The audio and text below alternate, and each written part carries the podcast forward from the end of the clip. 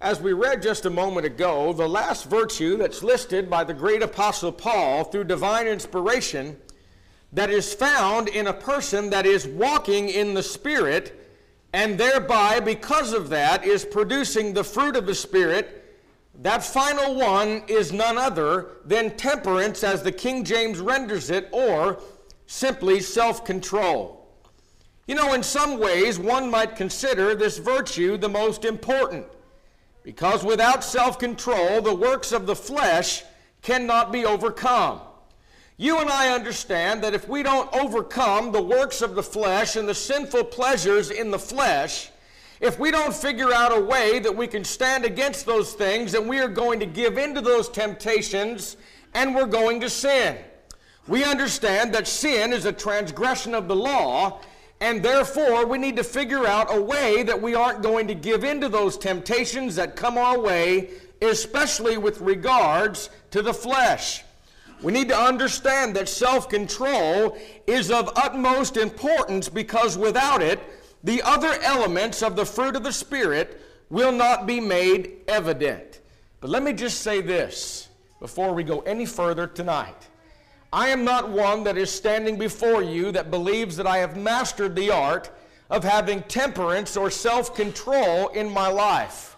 I am not saying that I am the model example in any way, shape, or form with regard to that.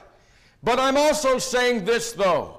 It is something that must be developed by every child of God. Saying that, I understand that as we go down into the waters of baptism and we rise to walk in newness of life, we begin as a child of God, and we don't necessarily come from those waters of baptism with this idea all figured out. It is a journey, it is a process, and it is something that must be worked on and developed in our life. If self control is of importance to us in the Christian life that we live, then we better have an understanding of not only, number one, what it is, but how can you and I, as difficult as it may be, how can we develop this wonderful attribute of having self control? But number one, let's define it and look exactly what it is. The word temperance comes from a Greek word which comes from the root word kratos, which is where we get the word strength. So, right off the bat, we're figuring out that it is something that is strength to us. Now, this word temperance, as defined according to Robertson, is one holding himself in. Now, I'll tell you something. If you look at it from the standpoint of the world, if you look at it from the standpoint of society, as we're even little guys in the schoolyard, this goes against the very thinking that the world would have us to believe and the world would have us to think if you think about it like this. All the way back to grade school, what happens if someone says something to you that is not friendly or not good? What happens if someone comes up and pushes you around? There's always someone that's going to be standing by that is going to say, Are you going to take that? Surely not, because one that takes that and says nothing when one speaks curtly at us, or when one does not retaliate, when one would push us around, either physically or verbally or in any other way, what the world says is, no, you're not strong. You're not one of great strength. You're a weakling. You are one that's the doormat. You're getting pushed around. You need not to do that. That's what society says. But holding oneself in is the definition of this word. You know, I'll tell you something. When someone says something to me that angers me in the flesh, it makes me not want to hold myself in. No, it wants me, it makes me want to let her go. No, I want to say it. I want to speak it. I want to do it. I want to retaliate. That's in the flesh, and that's basically our nature sometimes. But having self control is one who feels all of those things, who feels all of those uh, uh, temptations to respond in that manner, and yet does not. Now that's hard to do as we live in this life. Let's go further though. Mr. Thayer defines it like this It is the virtue of one who masters his desires and masters his passions, especially his, but not limited to, his sensual appetites. So it is one that brings his body, his mind, and all of his being into subjection when temptation comes our way. Mr. McKnight adds this. He says, when this virtue subsists, temptation can have very little influence in our life. Why is that important? You know, we are tempted every day. Jesus was tempted. He's the greatest example of what to do when you're tempted. He beat the devil. He beat the devil, the devil with the word of God, and he set a wonderful example as one who paved the way for you and I. Jesus now knows every single thing that you are going through in your life. Have you ever stopped to consider that? Don't forget that the Bible says regarding Jesus, he was tempted in all points like as we are, but the difference is he had temperance, he had self control, and he did no sin. We talk about temptation all the time. We talk about James 4 and 7. Here's a wonderful pattern of how you, what you do when you're tempted. Submit yourself therefore unto God, resist the devil, and he will flee from you. The Apostle Paul further says we're not going to be tempted greater than we are able to bear, and with the temptation, we are going to be given a means of escape. Also, there's no not going to be a trial that would come in my way or by my way in my life that is not common to man, meaning this, I might think that I have these things in my life that are cast before me as great stumbling blocks and so on, and I might think that they're just for me, but it is common to man. And something that I've always found in the times of sometimes the most difficult aspects and difficult things that I've had in my life, if you keep your eyes open during that time, you know what you find? You find someone's had it way worse. There's always someone that had it way worse. I might think that I'm struggling in the flesh as I live this fleshly life day by day, that I have temptations coming my way that are pulling me aside stronger than everyone else. But if you'll keep your eyes open and you'll look around you, you will find someone is going through worse.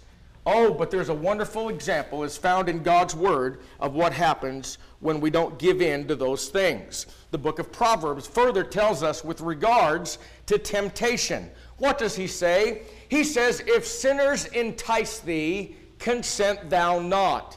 By the way, we're getting to this point. Follow me uh, just for a moment. Solomon says, If sinners entice thee, consent thou not. What else does he say? He says that if people are going to ask you or bid you to go with them and they're going to do something that is wrong and something that is sinful, that we are to stop dead in our tracks and refrain the foot from their path. In other words, I need to go in the about face, in the opposite direction, and go as fast as I possibly can. I said all of that to say this, going back to McKnight's definition of that. Notice the definition once again. When you have self control, temptation can have little influence. That's what I want to know. I want to know that in my life, how can I not stumble in sin? I cannot stumble in sin, or I won't fall under the traps that come my way in the flesh and give into those things if I have self control. And I'll tell you this too, though. If I don't have this and I don't determine and decide the person that I want to be long in advance, I'm going to stumble and I'm going to fail every day of my life. The decision has to be made long in advance, and I must do that and purpose that I'm going to stay the course. And when the temptations come my way, I am not giving in. I'm going to have self control. We're going to get to how you do that in a minute.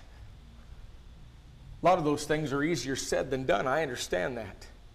We're going to get to how you can do that in just a moment. You know, this word is found three times only in the New Testament scriptures. You remember this morning we quoted from Acts 24 and 25? Remember, we were talking about sad words that are in the Bible. Some of the saddest words uttered this morning when we mentioned Acts 24 and 25, when the great apostle Paul was talking to Governor Felix, you remember what he said? He reasoned with him of righteousness, temperance, and judgment to come. Now, why would I point that out? I point that out because we understand about righteousness. We also understand the flip side of that, and that's unrighteousness. What is unrighteousness? The Bible says, all unrighteousness is sin. Sin is a transgression of the law, and sin, unrepented of, will cause us to lose our soul in the devil's hell one day. So it's of ever important between, before our eyes as we live the Christian life. But notice what he said. He not only reasoned of righteousness, he not only reasoned with him of judgment to come, but also self control. Mr. Vine says this. He says that the word follows righteousness in this passage in Acts 24 and 25. It follows righteousness, which, by the way, represents God's claims. And the word temperance here follows righteousness, indicating that self control is a man's response to such claims, such as what Mr. Vine says about that. Thought that was rather interesting. So God's claims are described with righteousness. The Word of God is described and given to us today. My self control is going to tell whether or not I'm going to submit to the claims that are found in that Word. That's the first place that this Word is found in all the New Testament. The second place is found in Galatians chapter 5 and verse 23, where we see it evidenced as one that walks in the Spirit and being led by the Spirit. Look in Galatians 5, beginning in verse number 14. For all the law is fulfilled in one word, even in this Thou shalt love thy neighbor as thyself. But if ye bite and devour one another, take heed that ye be not consumed one of another. This I say then walk in the Spirit, and ye shall not fulfill the lust of the flesh. For the flesh lusteth against the Spirit, and the Spirit against the flesh. And these are contrary the one to the other, so that ye cannot do the things that ye would. But if ye be led by the Spirit, ye are not under the law. Now the works of the flesh are manifest, which are these adultery, fornication, uncleanness, lasciviousness, idolatry, witchcraft hatred, variance, emulations, wrath, strife, seditions, heresies, envyings, murders, drunkenness, revelings, and such like, of the which I tell you before, as I have also told you in time past, that they which do such things shall not inherit the kingdom of God. But the fruit of the Spirit is love, joy, peace, long suffering, gentleness, goodness, faith, meekness, temperance, against such there is no law. And they that are Christ have crucified the flesh with the affections and lusts. If we live in the Spirit, let us also walk in the Spirit. And so we find in this passage of Scripture that this is a way where we see it as evidence of one walking in the Spirit. If I can control myself day by day, it's evidence that I'm walking in the Spirit. If I can control my anger, it's evidence that I'm being led by the Spirit. We're led by the Spirit by being led by the things that are found in this book. And if I go out and I have self control, and by the way, as all of you know, I know you know this. If you call yourself a Christian or you profess to be a Christian, what you're saying is you are saying that you are being led or guided by a higher standard, that you are following something that not every single person in the world is going to follow. But I'll tell you something, when you do that, the entire world is watching just to see if you're going to practice all the things you say that you believe. Self control is a way that I can prove to the world that I am walking in the Spirit and led by the Spirit. You know, it's also found in another passage of Scripture, this word, 2 Peter 1 and 6. You remember where the Bible says, uh, add to your faith virtue, and virtue knowledge, and knowledge temperance. Let me just say this. I don't believe that every time that there's a list in the word in the word of God that it's saying that you must in this fixed succession do and accomplish these things. Because I think in the Christian walk of life, as we grow and develop and so on, sometimes I have things that I struggle with that you would not, or things that you struggle with I don't struggle with. So some of the things in our Christian growth may be easier for me, and other things might be easier for you. But let me just say this I thought this was rather interesting about why temperance follows knowledge. Mr. Vine says this it follows knowledge, suggesting that what is learned requires to be put into practice. Now that makes sense to me. You know, there was a sermon preached one time entitled, Can You Recommend Your Religion? And one of the points was, can you, rec- can you recommend your religion by the way that it works for you? By the things that come your way in your life, can others look to your life and see that everything that you profess is real? That's what the world wants to know. I'll tell you this. You know, a man once said one time that a religion that makes a man look sick won't cure the world. I'll tell you something else, too. If I, living in my life, do not go through the things, whatever trials come my way, and I can't get through them, then my religion or all that I believe, my faith in view of the world, is meaningless. And if I don't live as I should, and I don't have self control, then I am rendering my religion meaningless. On the other hand, when I finally get a knowledge of God's Word and I put it into practice, temperance, that's a choice. That means that I have a responsibility after I learn, I have to put it into practice. That religion is something that you're showing the entire world that is meaningful and beneficial. Self control, then, is being in control of oneself in the context of the Scriptures and controlling oneself so as to be in harmony with the will of God. But as I mentioned just a moment ago, though, it's a whole lot easier to define than it is to develop. And let me just ask you this Are you like me?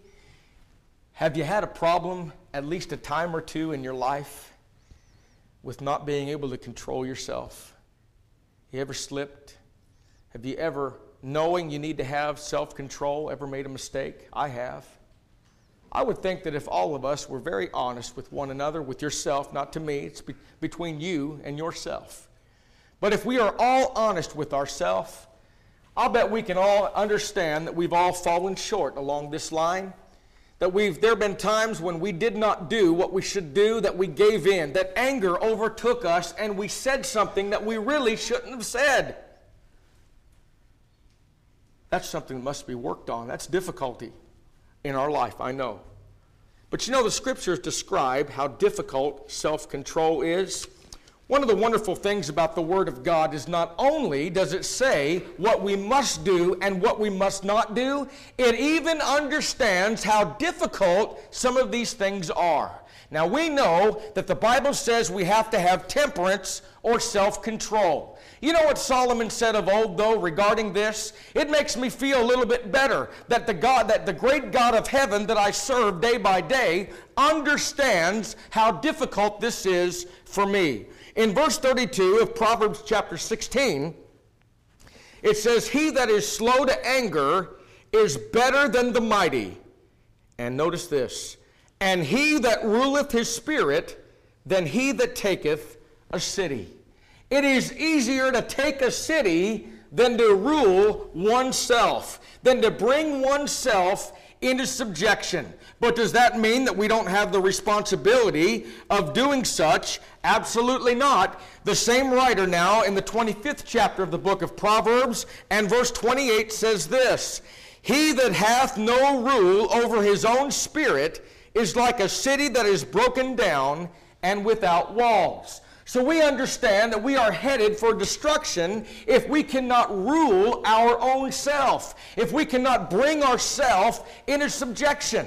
Incidentally, you ever study the qualifications of being an elder? I'll tell you something. You find people that are peaceable, soft spoken, they're quick to listen and slow to speak. I got to be careful. I got to be careful because that's one of the hardest things for someone like me in my life is being slow to speak because I want to respond. I want to say it. But according to God's word, that is not something that is a positive characteristic in my life. So that's something that I must work on. You know, and also understanding how difficult that it is, also notice this. You remember in our Wednesday evening studies, we studied the book of James in great detail. We spent some months in the book of James. In fact, we spent about four weeks on every chapter until we exhausted the subject and exhausted the book of James. In James chapter 1 and verse 26, you know what James says? He says this first he says that with regards to the tongue, that it makes no difference what I say in my life by way of my Christianity. It makes no difference about all the things that I might profess. It makes no difference about all the things that I will do in my service to the great God of heaven and all my outward profession of being a Christian. If I cannot bridle my tongue, it renders my entire religion vain or useless. But then fast forward now a little bit further in the book of James, and we find an understanding of how difficult that that really is in our life. You know, this is some reassuring words to us that we can look to God's word and find that they understand, that God understands what we go through with regards to bridling the tongue. James says you have to do it, but look how difficult it really is. Beginning in verse 3, James says, Behold, we put bits in the horses' mouths that they may obey us, and we turn about their whole body. Behold also the ships, which, though they be so great and are driven of fierce winds, yet are they turned about with a very small helm, whithersoever the governor listeth. Even so the tongue is a little member, and boasteth great things. Behold, how great a matter a little fire kindleth, and the tongue is a fire, a wall of iniquity. So is the tongue among our members, that it defileth the whole body, and set on fire the course of nature, and is set on fire of hell. For every kind of beast, and of birds, and of serpents, and of the things of the sea, is tamed, and hath been tamed of mankind, but the tongue can no man tame it is an unruly evil full of deadly poison. You know, I know there's some horse people here in this room. Everett and Judy and Dee and maybe some others. I don't know. But I'll tell you something. You can take a horse even with a hard mouth. You know, a hard mouth is what happens when you repeatedly over time pull back on a horse's head and the bit actually breaks the skin and then you know how it is, uh, just like your hand with a blister. You get a callus, now it becomes hard. A horse with a hard mouth is hard to stop. But you can make a horse have a hard mouth with a curb bit in his, in his mouth, and he won't listen. What's the difference? You can go up to severity or uh, up to a greater severe bit. You can put a spade bit in his mouth uh, with a tongue that long. And I'll tell you something, I not only can control his tongue, I can cut it off. I can rear back and have that spoon go through the roof of his mouth. Listen, he's going to obey me, even them. But I can't control the tongue of my brother, and he can't control my tongue either. Secondly, the tongue is an irresponsible member of the body simply as the outward manifestation of the inward problem of the heart. So it matters not about the things that you say, it matters not about the tongue if the heart is not fixed first. And that's different from every single beast that lives in this old world.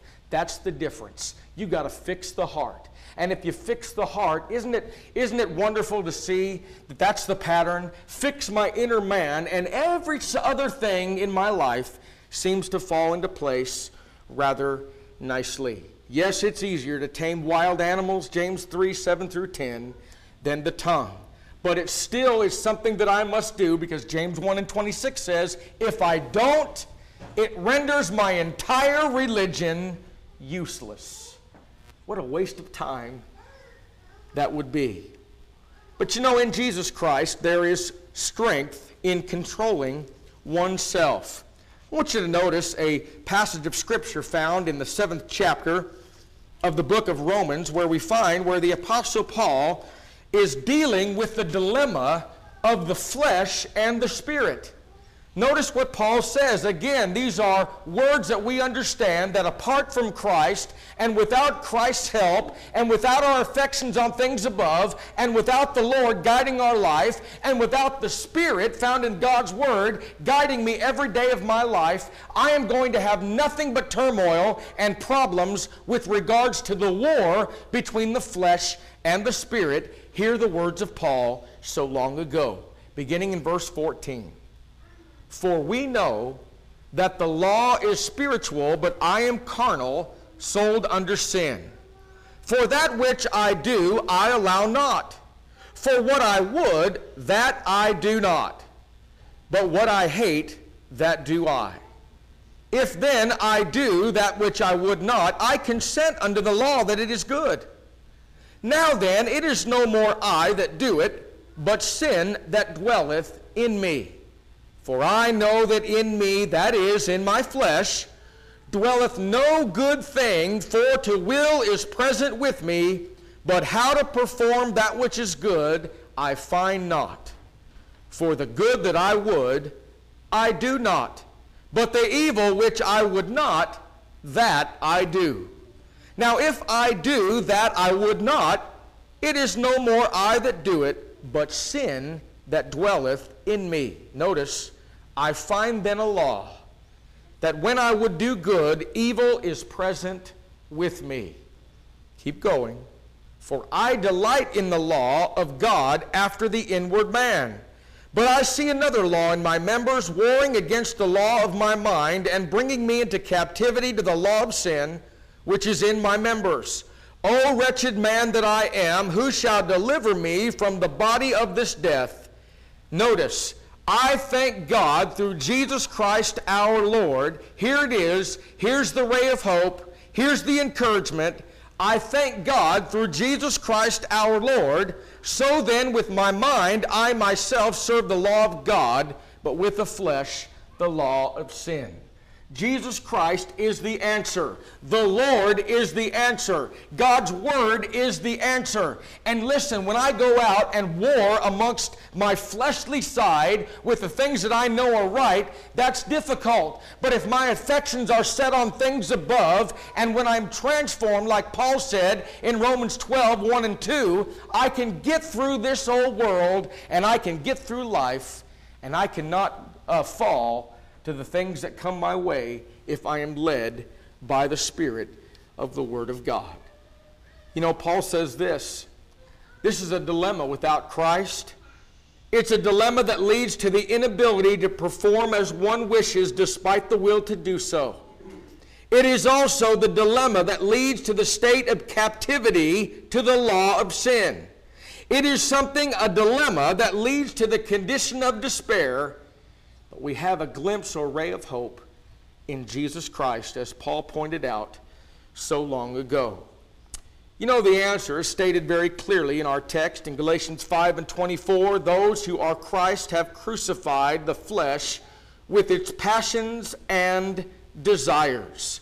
But let me just say this I am not saying because we possess temperance, self control, and are led by God's word and doing our best it does not mean that we are not going to make mistakes. It does not mean that we're not going to sin, because, brother, that's not true. The Bible says that all have sinned and all have come short of the glory of God. I understand that. I also understand that there is the devil, who, by the way, is in a place in pits or chains of darkness awaiting his eternal fate.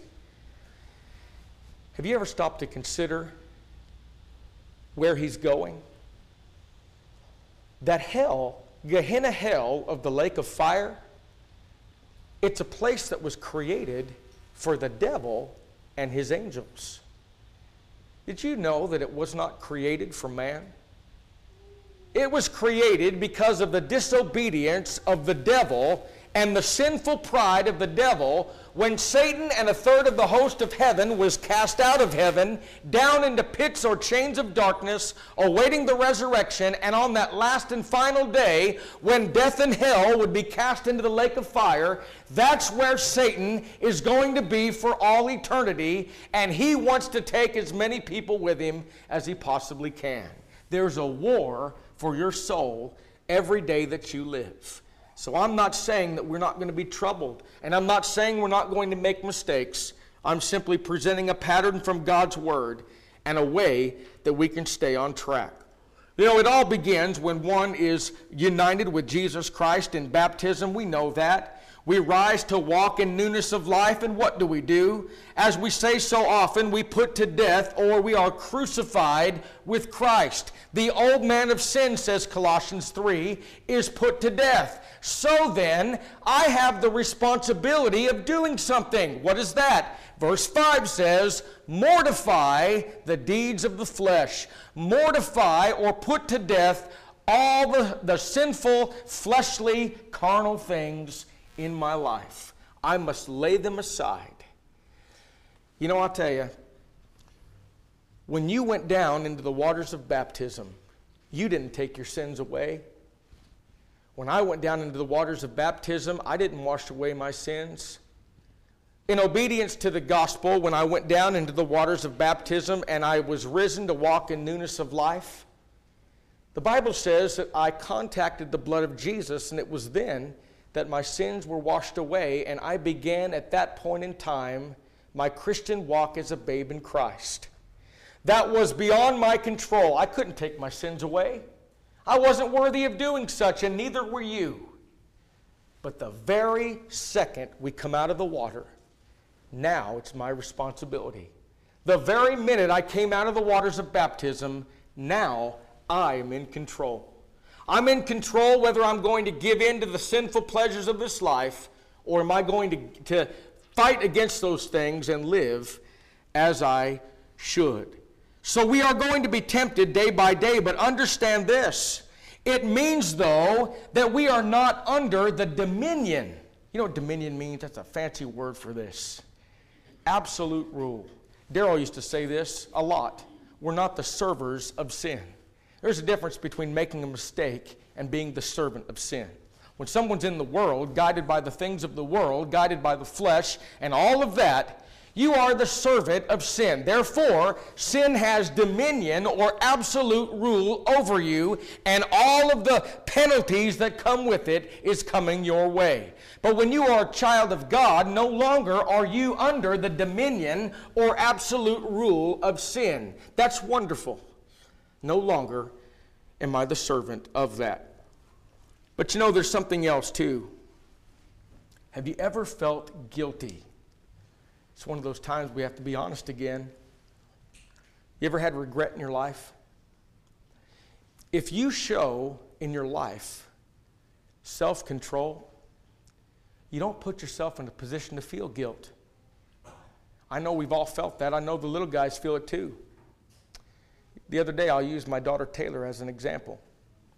She had a little thing we were working on together, and uh, it was a little something she needed to work on. She stubbed her toe a little bit. I confronted her. I was ready.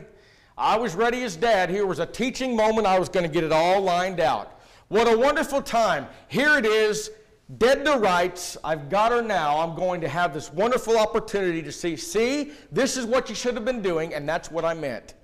But I asked her about it. You know what she said? Oh, I did it, Daddy. And boy, do I regret it. What do you say to that? Tell you what I said. I stumbled over my tongue, and you, you see, well, that's good. Yeah, that's right. Remember that. We all feel regret when we do things that we know are not right. If we're not living as we should, and doing the things that we should in our life, Oh, the horrible, as the Bible says, the horrible ringing sound in my ears. Oh, is that horrible? The conscience, the voice of the soul. That is something that's awful for us sometimes. But when we are led by other things, the Spirit, when we are led by God's Word, it's going to have us make the proper and right decisions in our life. That's powerful. That means I'm going to have a better time in this life.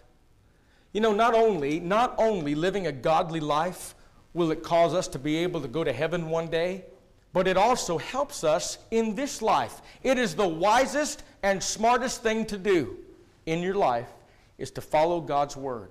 It's even practical.